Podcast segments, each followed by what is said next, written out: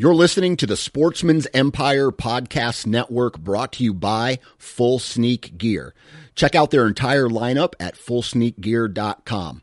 Also, be sure to check out our entire stable of podcasts at sportsmansempire.com. New from Moultrie Mobile, the Feed Hub offers first of its kind cellular connection and control for nearly any spin cast feeder on the market. When used with the Moultrie Mobile app, you can monitor feed and battery levels, run feeders on demand, receive alerts when feeders are clogged, and remotely adjust feeding times. The Feed Hub is ideal for anyone who maintains feeders. Remove the guesswork and save time by planning feeder maintenance before you drive to your hunting property. For more information, visit moultriemobile.com.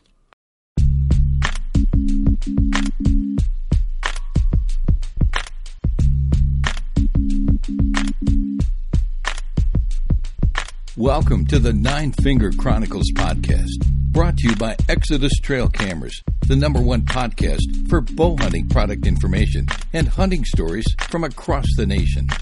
And now, here's your nine fingered host, Dan Johnson. Oh, shit. Hopefully, everybody is having a great short week. Hopefully, everybody had a great holiday weekend. I was fortunate enough to spend time with the family, ripping some lips on the Mississippi River and in a couple farm ponds in northeast Iowa. I tell you what, I absolutely love going fishing with my daughter. Every fish she catches is like a state record. Uh, she just watching her reel in these fish blows my mind, and uh, it, it it's so much fun just hanging with the family as well. Uh, what else? What else? Hear this? I don't know if you can hear this or not. I got a bottle of Jack Daniels from my mother in law for a gift, and that means that I have a little, I guess, a sidekick while I do the editing uh, late at night. Helps me helps me do a little relaxing while I do this editing, and uh, so here's to whiskey. Anyway, today's podcast is kick ass. And the reason it is kick ass, because we're going to be talking with Mark Missouri, and Mark is from Pennsylvania. We actually recorded the podcast while he is on his honeymoon in Hawaii. So I don't know if he had to sneak away or because that's like the opposite of brownie getting brownie points for the season. Talking about whitetails when you should be focused on your wife on the honeymoon, but he made it work. And today, man, we we cover a wide range of topics. We cover self filming. We cover he, he's trying to get into some filmmaking uh, to express how he feels about the outdoors. Uh, we talk about him growing up in, in, hunting deer in Pennsylvania, who his main influencers were for hunting, and uh, just kind of shoot from the hip like we always do in this podcast. So uh, grab a cold one uh, I guess unless you're at work or operating heavy machinery, sit back, relax, enjoy the show. But uh, before we get to the podcast, guys, you know that uh, Exodus Trail Cameras are the title partner of this podcast. Their Lift 2 cameras are kick ass. So please go to Exodus outdoorgear.com and look at all the details behind the Lift 2 and where they've made improvements between the Lift 1 and the Lift 2. Uh, really good strides, especially for a new company. I can tell you firsthand that their trail cameras are badass, man. Huge improvement. Uh, and these guys, I know the owners personally, and they are focused on making the best possible trail camera and doing it for a price.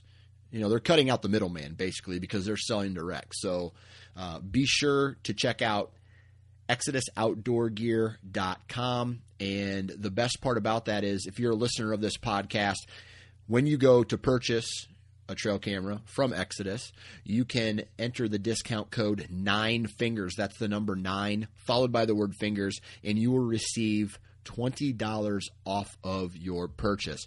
That is a pretty kick ass pod uh, deal, podcast, whatever. I'm I'm just excited, right? I get I get excited when I do these intros because for some reason that intro music pumps me up, and I got a little whiskey in the system. Not gonna lie.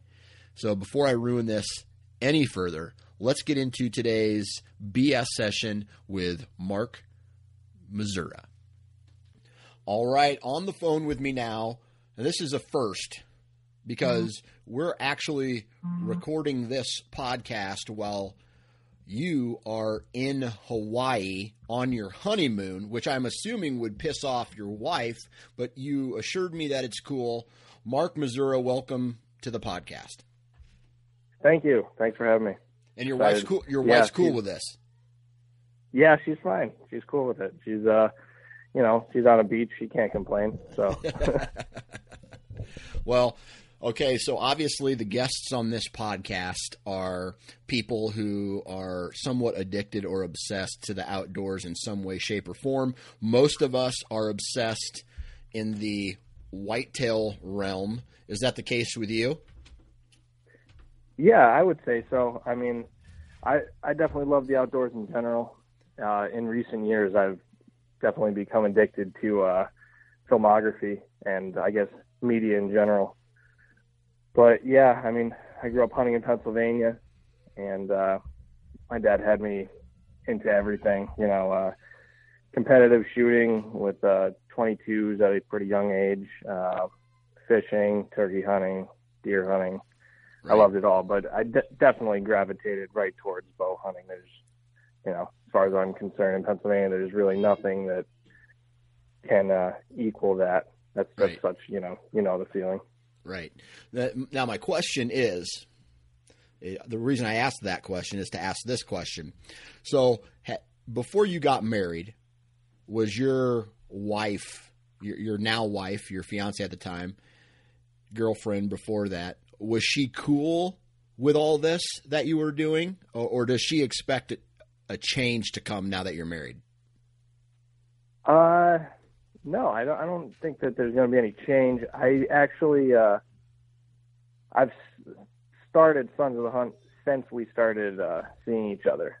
So, I mean, uh, I think it was 2013. I graduated 2011, and I mean, I was pretty serious about hunting, you know, for a long time. But 2013 was when I planned on purchasing some equipment and starting to uh, film my hunts and get into that. And uh, and I didn't do it. I uh, you know pushed it off a little bit, and I ended up harvesting that season my biggest whitetail to date. And then after that, it was just you know I drove myself crazy thinking oh, I should have had that on film. that, it would have been wild. And so that's uh, that's a regret. And you know she understands where I'm coming from. She she sees my passion, and uh, yeah, she's not in any way wanting to hold me back from pursuing it. So she's really cool like that. Right. Well, my first relationship, or I shouldn't say my first one, my relationship I had previous to the woman who is now my wife didn't sh wasn't cool with her that I, you know, was out hunting all the time in October, November. Um, I was single. I didn't have any kids, so I felt it was okay to go out as much as I wanted, and uh, you know, thinking she would understand that. She did not understand it, nor did she like it. So that that was probably one of the determining factors of why that relationship ended. So before I even got into a boyfriend girlfriend stage with my wife, I told her straight up, "Hey, October, November comes, you're going to probably be by yourself quite a bit." And uh, Yeah. l- luckily, her dad was a hardcore bass fisherman who, you know, has a passion, the same passion for fishing that I do for whitetails. So she was, she understood, and for the most part, is cool with it up to a certain point. You know, I got, I got baby number three coming, so that is going to throw okay. a curveball in in all that stuff. So, did you have the talk with her at all? Saying, hey, especially now that you're trying to do something in the realm of film and filming your hunt, you know that that takes even more time than just going out and hunting. Did you did you have a talk with her about that? Yeah, I mean, I, I definitely made her aware. You know, once uh, once November first hits, like you know, I'm not going to exist for like two weeks. Like any any chance I get to get out, I'm going to go. Right. But uh, her birthday is actually October 27th. Okay. So and it just it seems like that always falls like on a Friday or, right around the weekend or so. uh You know, we always do you know something special, go out and you know it's it's a good trade off. Well, you know, I'm I'm okay with uh sacrificing you know a couple days there to oh uh, heck yes. do whatever we need to do. So yeah, Heck yes. the, uh, yeah, you got it. I'm uh, almost to the point in my life where I would give up the entire month of October just to hunt the first two and a half, three weeks of November every year. Yeah, If if I Yep. if if my wife said, "Okay, you want to have a little give," I don't want her to hear me say this, and hopefully she doesn't listen to the podcast because I love hunting early season. But if my Yeah. wife says to me, um, "You need to give up all of October for me and the kids, but I'll let you hunt as much as you want in November," I'd be like, "Sounds like a pretty good deal." yeah, that's a deal. I'd make Yeah. that deal. Yeah, yeah. That's a but that's a tough deal, man, because you know there's a lot of times where that last week of October things start getting good, and if you can, uh, you know, manage a cold front on that 27th, Yeah. 28th, 29th, then and those deer are on their feet, man, that's a really good time of the year. Yeah, that's it. It's actually funny you say that because the, the I was telling you in 2013 that I, I uh, shot a Pope and Young deer that scored 140, and that was on October 18th. It was a really really weird day. I, I rushed out of work and I got in a tree and it was it was like 50 some degrees out, and I caught him. He was just trotting through the middle of a field. I hit the horns together once, and he ended up right underneath my stand. And none of it made sense to me how warm Right. it was and the way he was acting, but So know, why, uh, real real quick, October 18th, that's when a lot of people say, "Oh, the October lull, the October October lull." What what made this buck get on his feet that time of year at that time of day? You know, I'm I'm not a huge, uh, I don't know, I guess what, what would you call it, a, a moon theorist? Oh, But uh, walking out of the woods that night, I remember stopping and turning around, and because I was walking out through a field that I I came in through, I turned around and I looked up at the mountain, and I thought somebody had a spotlight at the very top of the mountain. I started freaking out, and it wasn't it wasn't a spotlight; it was the moon. The moon was coming up. Yeah. And it was, they called it the, uh, they called it the hunter moon. Yep, it's like right in the middle. Yep. Yeah, right in the middle of October. Yep. and I I couldn't think of any other reason why that deer was was acting that way because Yeah. he he was trotting right through the middle of this field just like he was you know like it was the first or second week in November Right. he was ready to go and as soon as I hit those horns together I mean he came seriously right to the base of my tree that was like a point blank shot Awesome. So yeah 140 class buck in Pennsylvania. That's pretty good, huh? Yeah. Uh, as far as I, I knew at the time, that was the in the county I hunt. That was the third largest typical ever taken with a bow. Right. So Right. Well, that's pretty good. I, I don't know Uh, about now. Yeah, I tell you what. And was it an eight pointer? Did you say? it was a nine. He had another nine. scoreable point at the base, but uh, mainframe eight. Yeah. I tell you, 140 for an eight pointer uh, with uh, a kicker's not bad at all. That's uh, probably a pretty decent. Uh, and and uh, I saw the video, uh, one of your videos and a couple of your pictures, and that that looks like a pretty good buck. Especially, you know, even the guys from Pennsylvania hate on Pennsylvania, and that's a that's a pretty good buck or representation Oh, of that yeah. state. Oh yeah, I will too. Give me a little bit. I'll get to it. But Yeah, no, it's uh, Pennsylvania's. It's it's a weird place. I mean, you know, I I try to pass up deer. I try to make the opportunity, you know, right. If it feels right, then I'll I'll take a deer. I mean, I shot a deer last year that I I think most people wouldn't believe that I would actually shoot. I shot a six pointer. I don't know, scored seventy some, but Yeah. I was on the ground, and the way it all played out, I mean, it was it was an adrenaline rush, and there was really no reason not to take it. I mean, it right. made me happy. To put meat in the freezer, and I loved it. I kind of go. uh I follow like a pattern that you know I'll pass up a lot of deer out of a tree when you get the time to look at them and see what they what they're all about and you know try to you know give a good estimate of the age Right. but on the ground i mean that was completely i never shot a deer on the ground like that Right. and uh yeah it was exciting but Right. that other the pattern i was kind of telling you about is i'll every other year I'll, i'm okay with eating a tag Yeah. and that was that was the year that i said no i'm i can't eat another tag this year so Right. and you know, and I think that that's one thing that a lot of people, I don't know, they. I'm okay with eating a tag, to be honest with you. I don't. I don't think a lot of people, a lot of people, in my opinion, bitch and complain, and you know, and it's hard for pe guys to take what you know, listen to what I'm saying and take it seriously because I do live in Iowa, and I Yeah. am, you know, hashtag blessed, if you want to say that, to Right. to chase some big antlered deer. But I'm okay with eating my tag if the opportunity for my goal doesn't present itself. There's a lot of guys out there who I feel will say one thing, but never really pass any deer to you know, and, and maybe it's because they don't want to, or maybe they just don't know how to pass a deer and eat a tag because I don't know they feel it's a sign of an unsuccessful season if they don't kill a deer. Yeah, yeah, I, I definitely know anyone who watches or kind of follows me sees, you know, I'll, I think it was two days before. Yeah, it was two days before I ended up uh, harvesting my deer last year.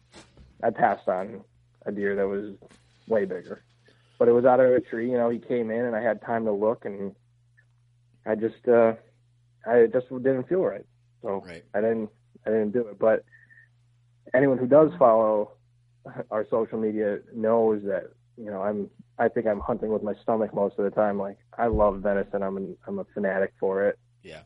I'm uh so if the opportunity is right, it's it's hard for me to uh to say no, especially when I love venison as much as I do, and we do a lot of you know different recipe videos and whatnot. So Right, right. Um, before we get into it, you're referencing something in these conversa- in this conversation that that we have, and um, you you have started to film your hunts, right? And so, what's the Mhm. name of this this uh, thing that you're doing? Oh, uh, I call it Sons of the Hunt. That's just kind of uh, an ode to to my dad. I mean, he's the reason that I'm involved in this, and the reason that you know I have this passion for this, and he's taught me everything. And I kind of once I started looking around on the internet and seeing what, what other people are doing, I realized not everyone has the same uh, opportunity to have somebody, you know, hand down all this knowledge or show them how to do it. So I thought, you know, I should definitely share what I could with Right. everyone. And, you know, the more people that experience success in the outdoors, you know, that just creates more lifetime hunters. And that's Right. 100% what we need right now. So, Right. Yeah, makes sense. Now, Sons of the Hunt, you mentioned your dad. How big of a role did your dad play in you becoming that the hunter that you are today? no, 100%. I mean, it, he's a hun- 100% the reason why. I mean, it was every weekend me and him were out, you know, it was either if it was turkey season, we were out turkey hunting. If it was archery season, we were out. It didn't matter. There, we didn't take weekends off. He just always had me out there, and uh, yeah, definitely, you know, it did a lot more than just you know lay my foundation to be you know an outdoorsman. It definitely developed a certain character. I mean, Yeah. I had a job. I would work. You know, I had a restaurant. I'd work Friday night or Thurs Thursday night, Friday night, and then it was right home, right to bed, and we were hunting the next day. And I'd, you know, I had no issues with that. I loved it right from the beginning. Yeah.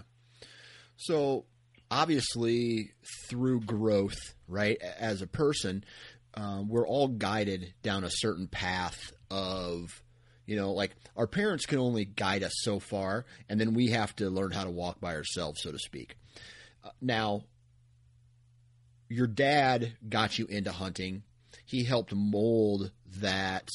Um, uh, you know the the love of hunting. He got you into it, but whereabouts and kind of explain this is something we don't really talk about on this podcast, and that is f- from where your dad left off and you started to form your own opinions on hunting, maybe uh, try different strategies, go after different types of deer, different thoughts and principles. Talk about that transition. Yeah, I was uh, I was pretty young when I started really, I guess, thinking about different strategies in in Pennsylvania and just the way different things worked. Um, I was, I'm definitely an analytical person, and I, I see you know trends and how things work. And uh, honestly, I mean, I grew up at a time where you know the internet. I guess you can't really say it was in its infancy, but it's nothing like it is now, where you've got you know endless information about whitetail hunting at your fingertips. So I think it was when I was like 13. I think we bought our first trail camera that had film in it. You know. Yeah. And so trail cameras, when my dad was showing me how to hunt, were, were not really a thing. So we were looking at, you know, natural sign, and, I, and that's really what I loved the most was just dissecting the woods and making it into like almost like a crime scene, just noticing everything. Right. And uh, just from, I guess that the way that it, that data played out, I noticed trends and I started doing things and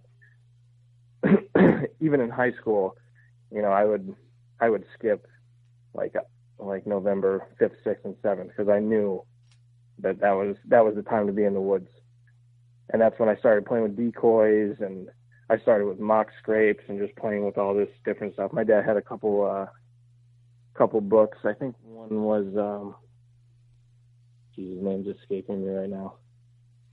But one, uh one of the Eberhart books. Yep, that's exactly it.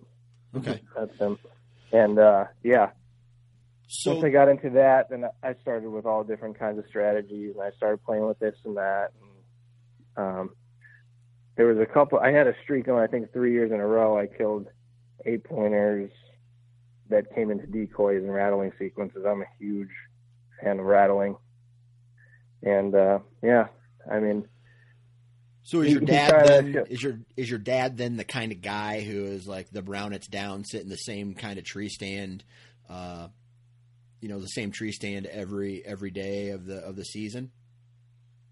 Uh, I don't. He's kind of a good blend. I mean, he he's been planting food plots and you know little kill plots since the '90s, and I guess at a time, you know, there was that that uh that mindset, but then, you know, I, I would say in the '90s that's when he started, you know, killing some really nice deer. He, I think it was 90, 94 he killed a 10 pointer that I think scored 135, Yeah. which was, you know, unheard of at the time in the 90s in PA.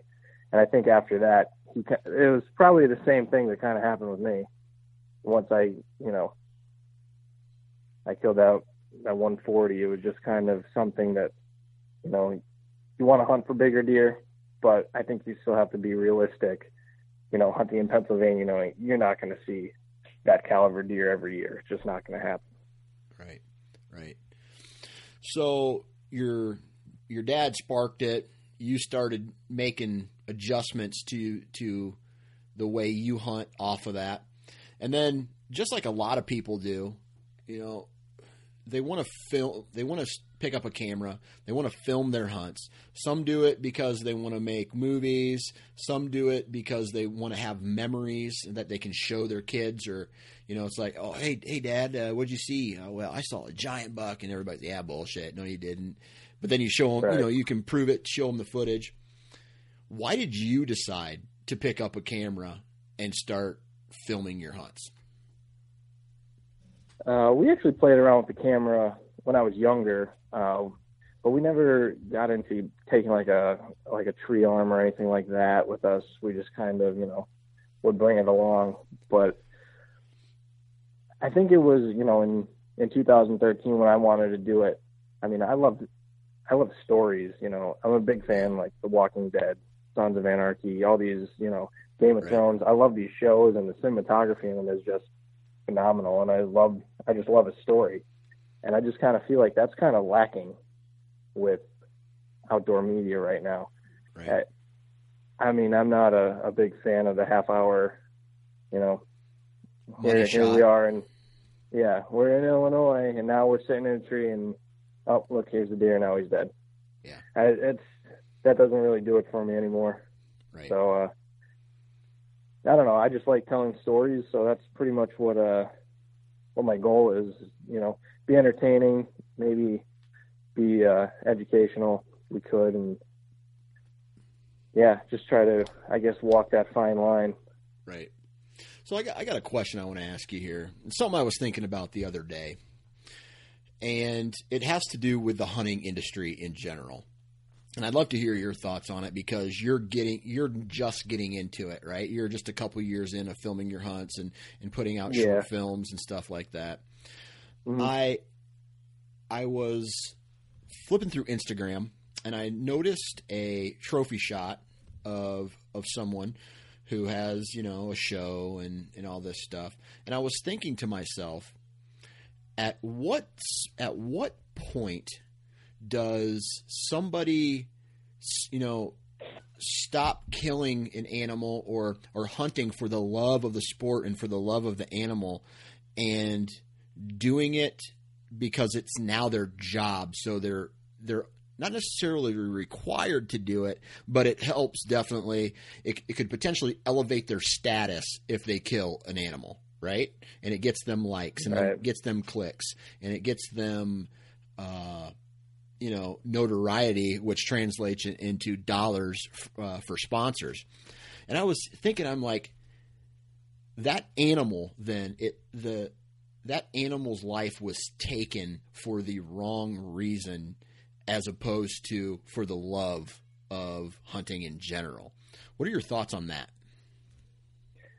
Yeah, it's definitely something I've, you know, considered. I guess if if I were in that position, I, I've thought about that definitely uh, to a certain extent. I mean, personally, I would think, all right, if I have this opportunity to, you know, kill all these deer every year, I'm going to be eating a lot of venison, and that's really what I would hope from from these guys that you know they're eating venison like every day. right I uh, I think we get to put I put my buck and two doe in the freezer every year, and you know me and my dad, you know, kind of share. We help each other out, you know. And my sister actually hunts, so she'll usually shoot a doe, a buck if she could, and I mean our venison will last until I don't know the spring, maybe sometime in the spring, like May, because we we eat a lot of it. So I would hope that these guys, you know, are also walking that that line that right they are utilizing this animal.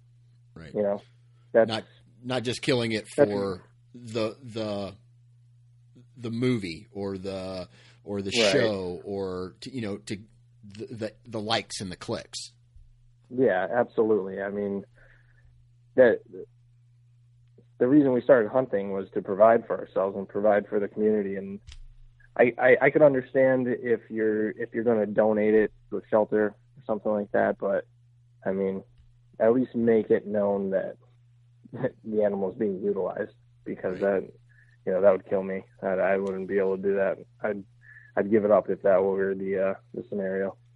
did when you were younger and your dad started taking you out did your did you guys rely on uh, venison as a food source throughout the year even back then you, yeah, I don't know if you could say we would rely on it, but we definitely ate it quite a bit.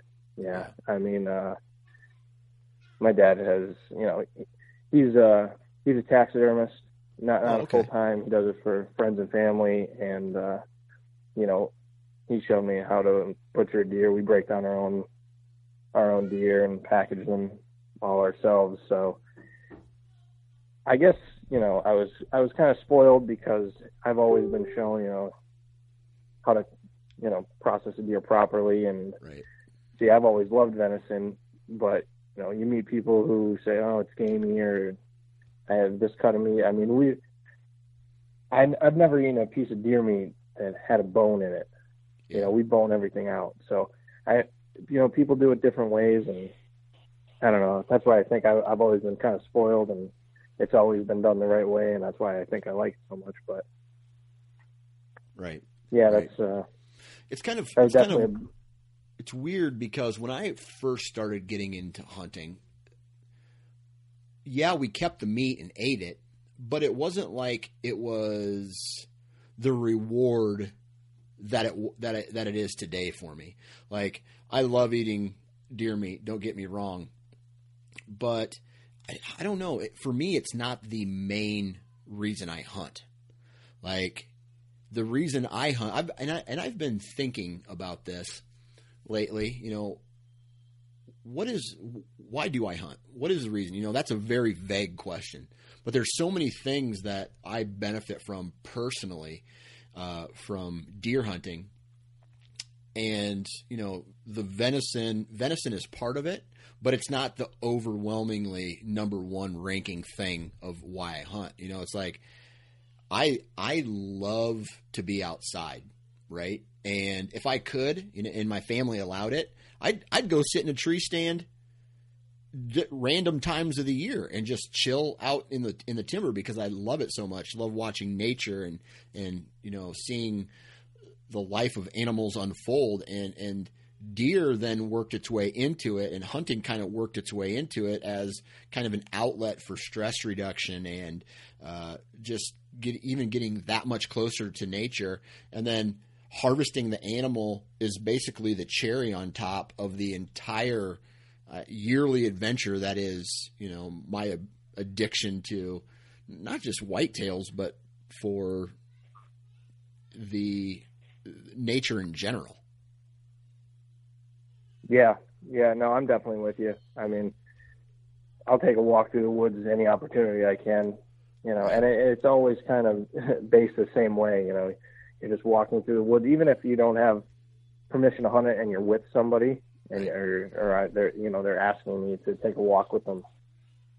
if I'm at a certain job site and there's a patch of woods there, I'll take a walk through it and just you know, it's it's cool just to walk up on new rubs or where there was a scrape trails. Right. mean, I'm all about that. That's definitely a way to, you know, to relax for me. I'll Right. I'll walk through any patch of woods that you know gives me the opportunity, pretty much. right And yeah, in, in the summer we I actually kind of do what you were saying. I mean, I'll go out to the uh, the property I hunt, and there's a there's a box stand in the field that the uh, the landowner put there a while back, and I'll just sit in there and I'll watch the deer come out. Yeah. You know, I'll I'll film and maybe you get some velvet footage or something like that. But yeah, just sitting there and watching the deer. I mean, I'm I'm right with you. It's definitely calming, very peaceful. Yeah. It was kind of funny the other day. I was being an asshole to my family and wife. I was like stressed from work and and some other things that I have going on in my life right now. And we went up to my wife's uh, trailer and or my wife's uh, parents. They have a cabin slash. It's, it's a trailer, but it's right along the Mississippi River, and we do a lot of fishing up there. And the second I got there, I walked out on the deck, and it was just like boom therapy session has begun, right? It just like Yeah. nature. I don't know what it is, man, but nature can cure problems. I, I I have experienced it firsthand. If you are stressed in life or if you have problems, just go for a long walk out in the middle of nowhere, away from your cell phone or away from a computer, away from noise, and dude, it can it can it can save your life. Oh yeah, for sure. That's that's. They could flip a switch pretty much. Definitely could change my mood. I, I and it's funny like the way you describe that. I've definitely felt that same thing, and I'm. I don't know what's wrong with me. I just feel like I'm in a bad mood or, or whatever is happening, and I'll, I'll think about it. Like, well, when was the last time I, I was out, you know, in the woods or you know, drove my truck out to the property or something like that. Right. And Right. usually, usually after you do that, you're, I'll unwind and be like, oh, there you go. I just needed some quiet, you know. There you, yep. Found it. Found it. Um, what do you do for a living? I'm a maintenance technician, relief operator for uh, Pennsylvania American Water. Okay. Uh, so layman's terms. Uh, I make sure that the water treatment plants are working properly. You know, we you take uh, groundwater sources like reservoirs, and we'll pull water from there, and then chemically treat it, coagulate all the impurities out of it, filter it, and then send it off to the distribution system. Nice. How how much vacation time do you get a a year? Uh, to to to hunt with, I'll say like usually a week. I'll give my uh, my wife gets gets a week. We'll go wherever, and then I'll take a week. Right. Last year though, she was uh, she was still in school, so we didn't do a vacation, and I had two weeks, two straight weeks to hunt. Nice. And uh, yeah, that's uh, kind of like what I was saying before. I had I went out to Ohio. I scouted a piece of public land there that I was pretty excited to uh, to get out to. And the way it played out, I hunted Pennsylvania the first week, and right at the end of that first week, I, I hit a deer, and I didn't give up on him for four or five days. So it kind of ruined the uh, the prospect of Ohio for me. But I still have all my notes and the maps and everything that I made, and I think I'm going to uh, give it a shot this year. Nice. So I take it that you are in Hawaii right now, so you got a week vacation that went to your wedding and honeymoon. Yeah. Yep. That's Nice. it. So at least you got some vacation time com- uh, coming up in November, right? Yeah. Yep. I'm gonna have uh, you know five days I can take off, and then the, the two weekends. And if you plan it right, you know you can hunt on Sundays in Ohio, so I can utilize you know all those straight days of hunting if I uh, time to travel the right way. So Right. Right. yeah, it's it's gonna be a crunch, but I'll make it happen. Nice. So getting back to f- filming, right? hmm What made you want to pick up a camera and start filming? We we got into it a little bit, but kind of veered off like we always do. And I want to share one of my experiences before, uh, and my experience has led me to not film my hunts anymore because Yeah. I don't know if a lot of people know this, but I had an encounter with he was pretty close to Boone and Crockett, and I was trying to get I'd say maybe closer to 160, 165 ish, but right right in that range, 160 low 170s. And I was trying to get him on film, so I let him walk through one of my shooting lanes, and I let him walk through a, another small shooting lane so I could get footage of him, so I could get him on camera to get the shot. But as soon as you know, so so my focus was not at that point killing, it was or getting the shot. It was to get him on camera, and I blew the shot. I hit him in his hind quarter. Uh, I was really mad at myself that I that I took the bad shot, but I wanted to try to get it on camera. And since that day, I probably took a camera to film myself in the timber in the stand. I would say one or two other times because I don't want that to be a distraction between the time a deer, you know, a deer of a lifetime steps out and I'm trying to get it on camera as opposed to, you know, getting anchored for the shot. So Yeah. why or why have you decided to do that? Uh, I I just feel like I've had so many good experiences in the Pennsylvania woods that I know that they were going to keep coming. You know, I I I think I'm you know a pretty proficient hunter, and I know that you know every couple of years I get a shot at a you know a decent buck. You know, you, there was one that would make Pope Young, so. I started thinking about it. I was like, well, I, I should just start, you know, start documenting what I'm doing, and you know, just like I said in the past, uh, what if I could help somebody experience success, then you know, that's just that's another lifetime hunter. But yeah, once I uh, I got into it, I'm, I'm fortunate. I have a, a good friend, uh, Brian Filarski, who uh, he's a graphic designer, self-employed, and he's just he's brilliant with a camera. He taught me everything, and once he kind of showed me around the camera, I really started falling in love with it, and you know, just even shooting sunsets and just deer randomly, loved it. I I'm just all about it. But uh, but like you said, I've been. I think it's almost like this this dark cloud looming over me. Just that I keep thinking about this situation where I'm going to have to pick the bow or the camera.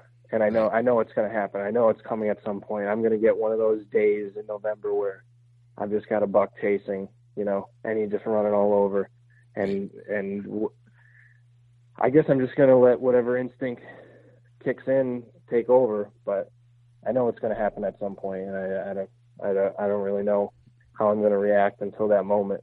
So I guess we'll see. But so you're going to cross that I, bridge when you get to it. That's yeah, yeah, pretty much. I think I I don't know. I don't, I don't know. I feel yeah, I don't know what's what's going to happen when that happens. I definitely like the idea of self filming more than bringing somebody in the tree with you. Why I think that? that uh, it's just you know it's more covert. I think you're you're you know cutting your chance of being seen or noticed definitely half, obviously, but I don't I don't know how many people I would want to actually take with me. You know, I, I think that would be a different level of trust that I'm not sure. for your hunting spot's sake, anyway, right? Yeah, for that, and uh, you know, uh, I get pretty particular, so I, I don't know who uh, who would be on the list, but I, I I'd rather if something go wrong, that it's 100% my fault. You know. Right. So playing devil's advocate here, okay? You mm-hmm. you say a camera guy is going to be less covert, but you got a bow in one hand and a camera arm in the other hand, and you're trying to you know finagle all these things around while you're uh, you know while this deer comes in and you're hopefully going to get the shot on it. Do you think that that is additional unwanted movement as far as trying to harvest the deer is concerned, as opposed to having a cameraman? Uh, I'm not really sure. Uh, most of my setups now, I've pretty much. I, I don't want to say like design them. You know, when I find a, a right spot that I know is going to be good, you know, during the rut, like there's a scrape around, I kind of try to set myself up so I know where my shot's going to be. Right. And I've got the camera kind of right there and right. there really are no other options. Maybe there's another shooting lane that I could adjust to. I've uh, I've recently got gotten into hunting some really thick areas that you know take a lot of preparation to trim out and get the right access. And once I do end up getting them trimmed out, it's I've got myself set up. All right, the shot's going to be here, or it's going to be here. There's really you know, if if a deer comes through, I'm not going to have a shot, and I wouldn't worry about it otherwise. But that's definitely a a major factor now. Is when I hang a tree stand, I'm definitely just trying to set myself up for one or two opportunities in that spot right. where you know I've got you know a dripper or something that hopefully he'll stop at. But, or or a particular shooting lane that's cut out that your goal is every deer is going to walk through there. Yeah, yeah, right. pretty pretty much. I mean, I obviously, you know, they're not all like that, but right. You know, a lot, a lot of guys, you know, a lot of guys try, you know, they want to film themselves, right? But a lot of it is trial and error the first couple seasons. What are some things that you've learned over the past handful of seasons that you've actually brought a camera out in the timber to document your, your hunts? What are some things that you, you've learned to do from a filming stand, you know, filming your hunt standpoint, and maybe some advice that you could pass on to people who are maybe looking into filming their hunts? I, I think it's just pretty much what I said. Set yourself up for that shot. Try to take the guessing out of it. You know, if you've got a deer coming all the way across the field, you know, bow hanger I think is necessary if you're self filming.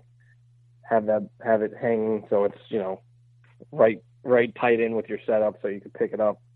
Because I, I film with a DSLR, and oh, I oh boy, yeah, I never autofocus anything. It's all manual focus. So I'll have I'll pick. It's it's just like if you're shooting a one pin setup, you're gonna keep it at 25 yards. So pick something 25 yards, focus the camera on that, and you should be good. I mean, if if he's out further than that, you're gonna have time to move that camera, I would think. But right, it's kind of it's definitely all anticipation. You know, anticipate where the deer is going to be, where your shot's going to be. I think that that's uh you need definitely need to uh, set yourself up. I mean, if uh, if you saw a ghost, I knew that. I, I mean, I was hunting that logging road where that deer was coming, and I knew he was going to come right down it. So that was kind of you know like a layup when it finally did happen. Right. So you But, uh, you have this idea in your head that the deer are going to be coming from to and from certain areas. So you point the camera in that direction, you focus it, and then you know when or if they do decide to come, it's already in place. St- statistically, the deer there's a higher percentage the deer are going to walk through that particular area as far as any other uh, area surrounding your stand. Yeah, hundred percent. I mean, if if the deer's not there, then I'm not getting a shot at it. Pretty much. Right. Now, what about your tree stand setup? Do you set your tree stand up differently when you're in the tree to film your hunts, uh, as opposed to, let's say, hunting without a camera? Uh, I guess that's something I'm kind of still figuring out. Uh, a lot of my, I think that I've finally hunted with a camera out of all my existing stands that I've had, and I haven't really had a problem making it work. Uh, now, though, setting up new stands, I definitely have that in mind. I mean, I've been on some, you know, big trees where I was like, oh, I can't even get, you know, the the strap around this for the camera arm or Right. something like, or where I was using two two ratchet straps to get the stand on it or something like that. But yeah, I mean now the the one stand that I hunt that I actually built a food plot around that I definitely had the camera in mind the whole time when I was designing that. It was you know, I'm sitting with the food plot on my left and I've got a shooting lane on my right and I'm I'm a big advocate of being as high as I'm comfortable shooting with, you know, in the tree. I'll get up, you know, 30 feet. I just, I think you can get away with more, especially with a camera. Right. So I I try to practice shooting that when I can, but Right. Right. So, like for me, when I was doing a lot of self filming and, and filming my hunts, you know, I would have to do. I was still a run and gun hunter, right? So I was still packing everything in and packing everything out, and then I'd get to the base of a tree of a, a new a new set, and I I can remember there are times being like, oh my god, I should have came in 30 minutes or 45 minutes earlier because by the time I, I'm finished setting up, it's going to almost be prime time, right? So yeah, so I, I can remember getting to the base of the tree, setting up the tree stand, trimming a couple shooting lanes, going back up the tree, strapping in, setting up the camera arm, setting up the uh, you know the camera, making sure everything works. Do you uh, use a microphone, uh, like a wireless mic, Yeah. right? So you got your Uh, wire. well, yeah, yeah. For the most part. what you're saying. Yeah, Mhm. yeah. So you, you got a microphone, you're you're uh, hooking up or whatever, and then and then it's then it's time to hunt, right? So how long does that take you? Uh, first off, are you doing run and gun uh, style hunts still, or are you um, do you have your tree stand prep work before the uh, you know before the season even starts? Yeah, I've got zero experience run and gun style. I've got everything set up. I, I've been thinking about that a lot though, and I think I actually am going to grab a climber before this season. But you know, I, I'm I'm thinking about what I'm bringing in, and to put a climber on my back, I'm going to have to like go in like shirtless because I'm going to be dying by the time I get in there.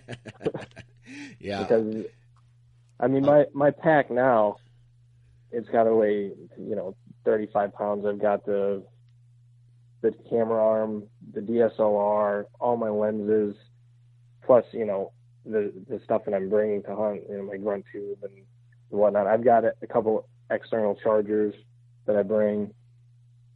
It, it just seems like to to put a a stand on my back with all that is that's getting up there. I mean, I I I, I honestly can't fathom how these how how guys do that. They just run in there and to pick out a tree in the dark. You, I you must have to have an idea of the tree that you're going to go to. Right. Am I right?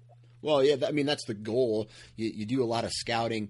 Now, for me, I've done it before, and I'm not a huge fan of going and setting up a run and gun uh, style hunt in the dark for a morning hunt. I try to avoid that whenever possible, but there are times you know you got to do it. That's that is that sucks so much to do. It, it really sucks yeah. to, to do that, but because I've typically scouted that area, or let's say on my main farm, I man, I've been on that property now for damn near 10 years. So I know the ins and outs of that property fairly well to where I can say, okay, if I pick this tree, I'm this far from where I need to be. Uh, you know, cut a shooting lane there, you know, cut a couple branches down. And in the dark, it's, it's, even though you know your property, it's still a guessing game as to, to what branches need to be, uh, you know, need to be cut down because I've, I've definitely set up a tree in the dark, got set up, hooked in.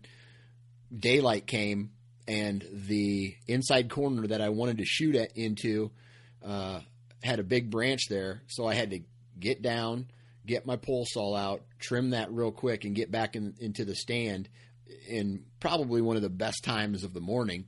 And uh, you know, sometimes it works, sometimes it doesn't. Yeah, I, I would have a hard time being confident in a situation like that. You know, it, it just takes it, practice, like anything. Yeah, if I, I mean, there there are times you know where I'm going to uh, to like one of my already set stands. You know, I I you know bust a deer out or something. I'm you, you you're automatically sitting there with that idea in your mind, like was that was that the deer that I'm in here for? You know, yeah. like, and it, and it just it, it just drives yourself crazy. But something like that, you know, I I don't know. I'm a very I don't I guess uh, prepared. I need to be prepared for most things, you know. Right. Right. So, Absolutely. So, do you hunt on on public or private ground? Uh, in Pennsylvania, I'm fortunate enough to have a few different pieces of private ground that I can nice. hunt. I, am not the only one that gets to hunt there. Uh, with the bow, for the most part, yes. But then there are guys who'll come in with a rifle and rifle hunt. So. Right, right, gotcha. Is this is this family property or knock on door permission type deal? Uh, my main property was just uh, I knocked on the door. I actually uh, kind of a you know convoluted story. I moved up to uh, a lake house that my parents had uh, after I graduated college, and I wanted to have some properties closer to where I was working. I got a job at uh, the one restaurant up that way. So I uh, I started going out spotlighting at light at night and uh, you know just driving around and I ended up uh, coming across a deer that I remember at the time when when I was spotlighting that I was thinking he was going to score like 160. It was just a monstrous deer. But I mean, this is a long time ago, so who knows? Right, but right. I ended up knocking on a couple doors and I got permission and uh it's actually a pretty wild story. My now wife was this guy's nurse after he had triple bypass, so he knew her before I knew her. Oh, crazy! yeah, it, it was really crazy, but we've uh we've come to become you know pretty good friends, and uh he likes the outdoors, and he he just likes to see me out there. I think uh you know, utilizing the property and loving the outdoors.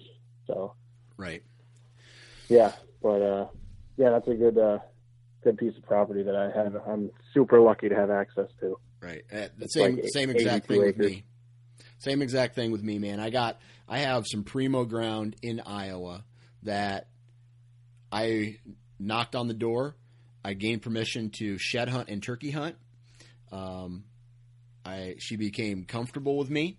Uh, she uh, we became I help her on the farm when she needs it, and uh, mm-hmm. just I am an over you know like I, I, earned her trust, and now I have access to some really kick-ass ground where there's giant, you know, just so happens to be giant deer running around. But uh, you know, I definitely had to work for it. And just like you, I'm not the o- only hunter on this property, so I, I still, you know, I still have to face face that fact. Right, but you get it while it's good. Yeah, yeah, I try to. Yeah, you get to bow hunt it. Yeah. Yeah. Well, there's there's two other guys, sometimes three other guys who bow hunt that as well. Oh, really? Yep. So I, uh, you know, I don't know if I've ever mentioned that, but uh, you know, they assume I got this. A lot of people assume I got this giant piece of property. Uh, it's Mhm. low pressure, but it's not. I, I share it with other people who drive four wheelers through it. They drive their trucks through it. You know, they, you know, they they are they probably won't start setting up their tree stands until, oh, I'd say a week before October first. Uh, sometimes even before or uh, after October first hits. So, uh, and then the the guy who muzzleload hunts it, he drives he drives his four wheeler all over the property uh, Right. during mid October, and that that actually causes a lot of deer to uh, to leave the area. But whatever, uh, you know, like like just like anybody, you got to make make it work uh, with what you have. Mm-hmm. Yeah, absolutely. So, I want to get back to this this these films that you've made. Um, first off, you know we've talked about why you've decided to film your hunts, but what are some of the stories? What okay? Tell me what the name of your first uh, film was called. Oh, the first uh, first one was called Ghost. Okay, tell us about what Ghost was and why you decided to make that your first film project. Uh, I think that that was just you know the story that unfolded the first year that I had the camera equipment, pretty much. Right. And uh, just if you you know if you've seen the movie all the way to the end there, I ha- I ended up getting a picture of the, that deer. That was a a new property that well it was relatively new to me. I, I like I said I sat there one night and uh, I had a really good stand and I, I had a buck coming in and I, I ended up snort wheezing and it actually scared scared the deer off. Didn't want any part of it. And he looked like a nice nice buck coming up this logging trail. So uh yeah, after that I ended up going back and I think it was probably yeah, that was that that happened on Halloween and then I think I didn't get to hunt again until November fourth when I actually ended up killing the deer that I killed in the in the film. So I didn't really get to hunt there much. And then when I went back there to the uh the, that property again, it was just absurd the number of rubs I found and just monstrous rubs on huge tree like trees I've never seen get rubbed before. Yeah. So I, I put a, a camera out and uh, I had a picture of that that one deer. I mean, he was definitely he was just a massive acorn. You see how thick he was. I mean, he was huge. It, that and it's fitting because that picture, the only picture I ever got of him, it was two pictures. Never lifted his head up, and uh, I was using a, a covert camera at the time, and it was right at that transition period where the picture was black and white, pretty much. And he just he he literally looks like a ghost. And as far as I know, I never heard of anyone harvesting him. I never got another picture of him. I I don't even know, you know, if that was actually the deer that did it, but I mean, it was. I had cameras there before the season and during the season, and I never had any kind of pictures of that deer. And it was just like that one week, you know, the switch got flipped, and it must have just gone crazy up there. I, I really wish that I got to hunt there, but uh, yeah. So the last last couple seasons though, I I have hunted there though, and I haven't gotten a shot at a nice deer up there yet, but they're definitely up there. It's a big piece of property.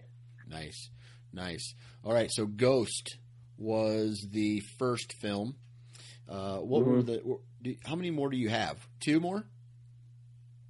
Uh, I've got a couple of short ones. I haven't put out anything like feature length like that. Like that one was 52 minutes. I'm working on one now that is just kind of like the follow up to that. I I, I kind of held my footage while I could, you know, because the season after that, um, I ate a tag. So I was, I just kind of held the footage, and now with what happened last season, I feel like there's enough to tell another story. So I'm working on putting that together now. Gotcha. So do you think, uh, do you think a, a story for deer hunting, you know, because like like we talked about at the beginning of this uh, podcast, a lot of people are just throwing out money shots, right? It's just show up, Right. kill a deer, leave, right? I mean, they they try to make it unique, but it's really not unique. It's it's just Yeah. killing animals. You know, there's not Mhm. any really cool story that some of these, especially if they're if they're using an outfitter. You know, and no offense to people who use outfitters, but it's hard to Right. tell a story other than hey, we just pulled up. What do you have for me to uh, kill today? Okay, cool. I'll take it. I'm going to put this. I'm going to, and the outfitter says, I'm going to put you in this stand. Then the guy kills it, and he's like, Oh, I'm so happy. And then they leave, and it, then it's, the- you know, next week it's the same story in a different location. Yeah, I, I don't know. There's no appeal Right. for me with that at all. Right. Uh, might be a little different if you know. I've I've been looking into uh, going to New Zealand. I actually was going to consider bringing my bow to Hawaii with me, but uh, that didn't go over the way I wanted it to. so, uh, if I was going to go out of the country to New Zealand for red stag or something like that, I think that's a different story. Or Alaska, but if you're going to go to a state for whitetails like like Ohio, I'm going to want to know how I could perform there. You know what I mean? I'm going to want to go and you know walk through the woods and pick my own tree and hang my own stand. I mean that's I to me that's what it's all about. That's my favorite part of the whole thing. So to be robbed of that, I just feel like uh, you know I, I wouldn't really want any part of that. But Yeah, you absolutely. know, each their own. right. Doesn't bother me. Whatever you want to do, you know. As long Right. if you if you're promoting hunting, you know, good, good for you. Right. That's that's the way it should be. So when you're when when you're making these films and these stories, you know, you mentioned, you know, you like Sons of Anarchy, you like Walking Dead, you like, uh, you know, these are some Mhm. pretty. Uh, um, I have I have yet to see uh, Game of Thrones, any any Game of Thrones, but everybody that I talk to says it's pretty kick ass. Yeah, What it's phenomenal. what do you plan to accomplish? I mean, what is your goal when putting together a film? Uh, I think it's you know, make it educational if I could, but make it entertaining. You know, I, I've got uh, I've gotten to know some really good bands that allow us to use their music in our films, and we'll promote them. I'll, I'll share their page or social media once in a while, and uh, I think that that's kind of what sets us apart. We get to, you know, music is such a huge part, and getting to work with these artists is really phenomenal. I mean, it's it's good for us because it, it really brings together a lot of this, our scenes, and it's good for them because they get you know exposure to an audience that otherwise they're probably not going to reach. You know what I mean? There's not a lot of uh, outdoorsmen listening to bands from you know like California or like Sacramento. These uh you know grungier bands, but but I think it's uh you know I think that kind of sets it apart. I like making uh film that's cinematic, definitely. Right. And you know we're just we're just getting into upgrading our technology. We have a drone now, and uh, I think I'm gonna pick up a new uh, DSLR before the season starts. So Nice. Nice. yeah, yeah. So, uh, what can we expect from uh, from as far as films are concerned from you in 2018? Uh, 2018. Well, hopefully we'll get uh we'll get two out.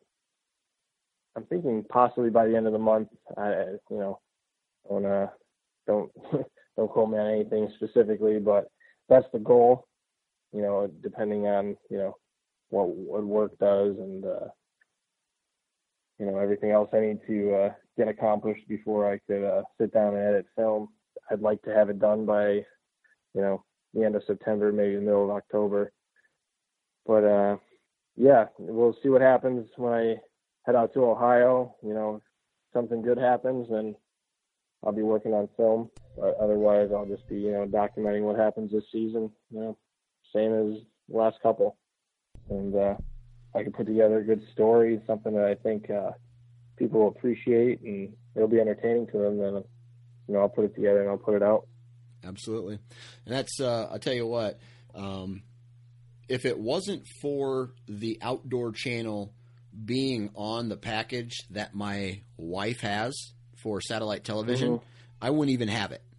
Uh, you know, there's some Right. good there's some good shows on there. Like I like the uh, Heartland Bowhunter. They put they have some really good cinematic stuff and do a decent job of putting together a, a good story. Um, I like Jim Shockey's stuff where he's out doing these crazy sheep hunts, and I think most of his stuff is an I think uh, Uncharted is an hour long.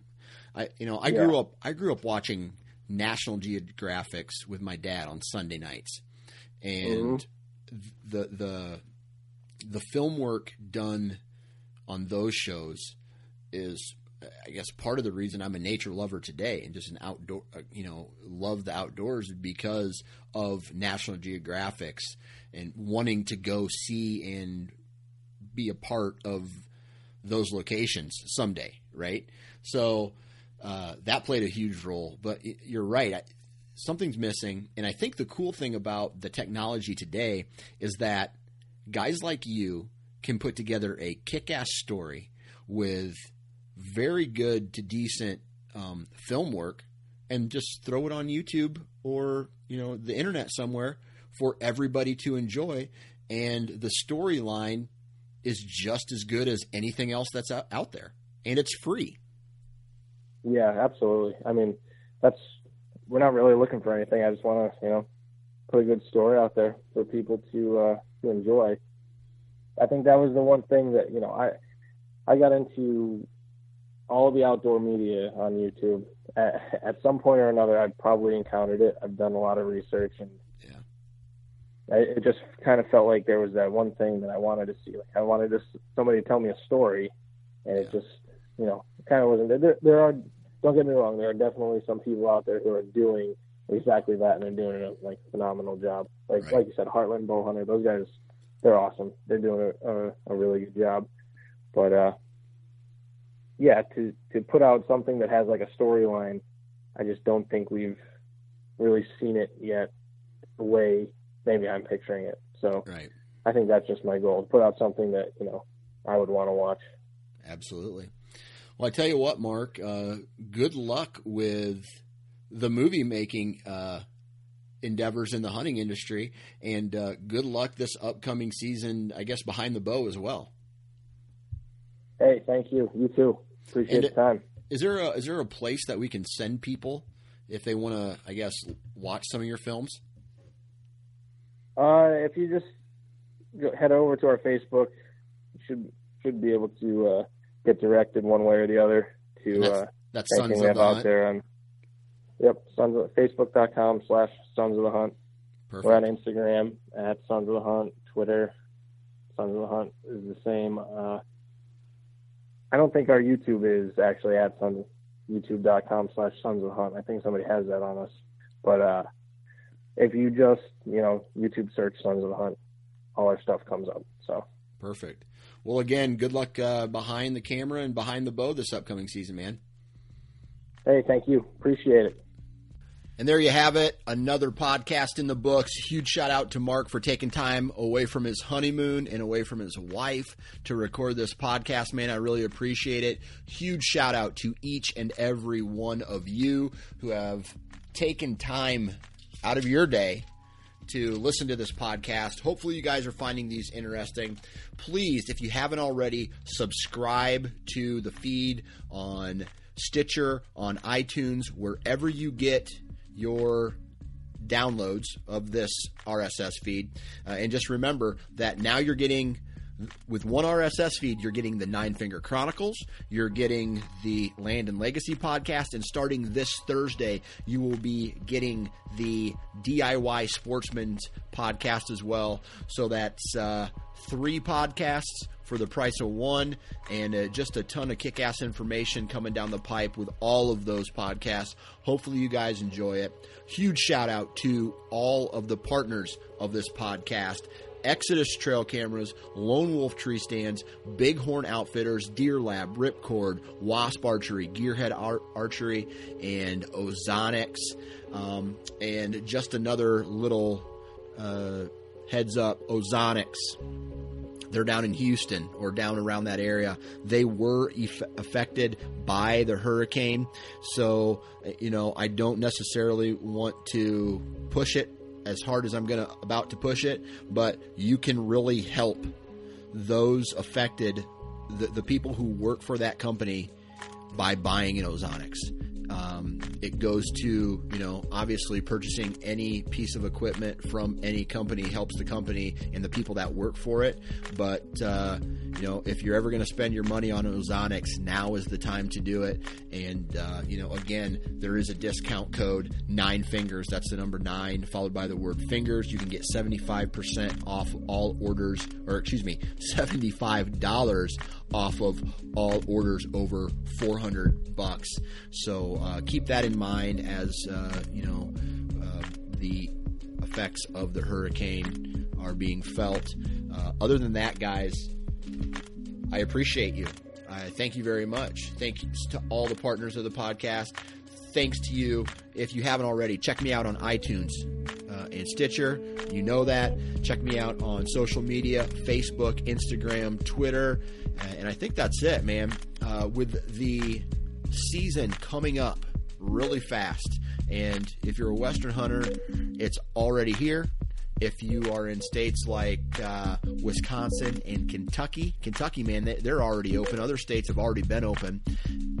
Spend some time with the family now so that when it gets good, you can uh, cash in all those brownie points.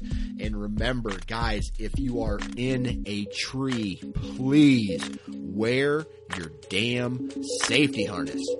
Have a good rest of the week. Thank you.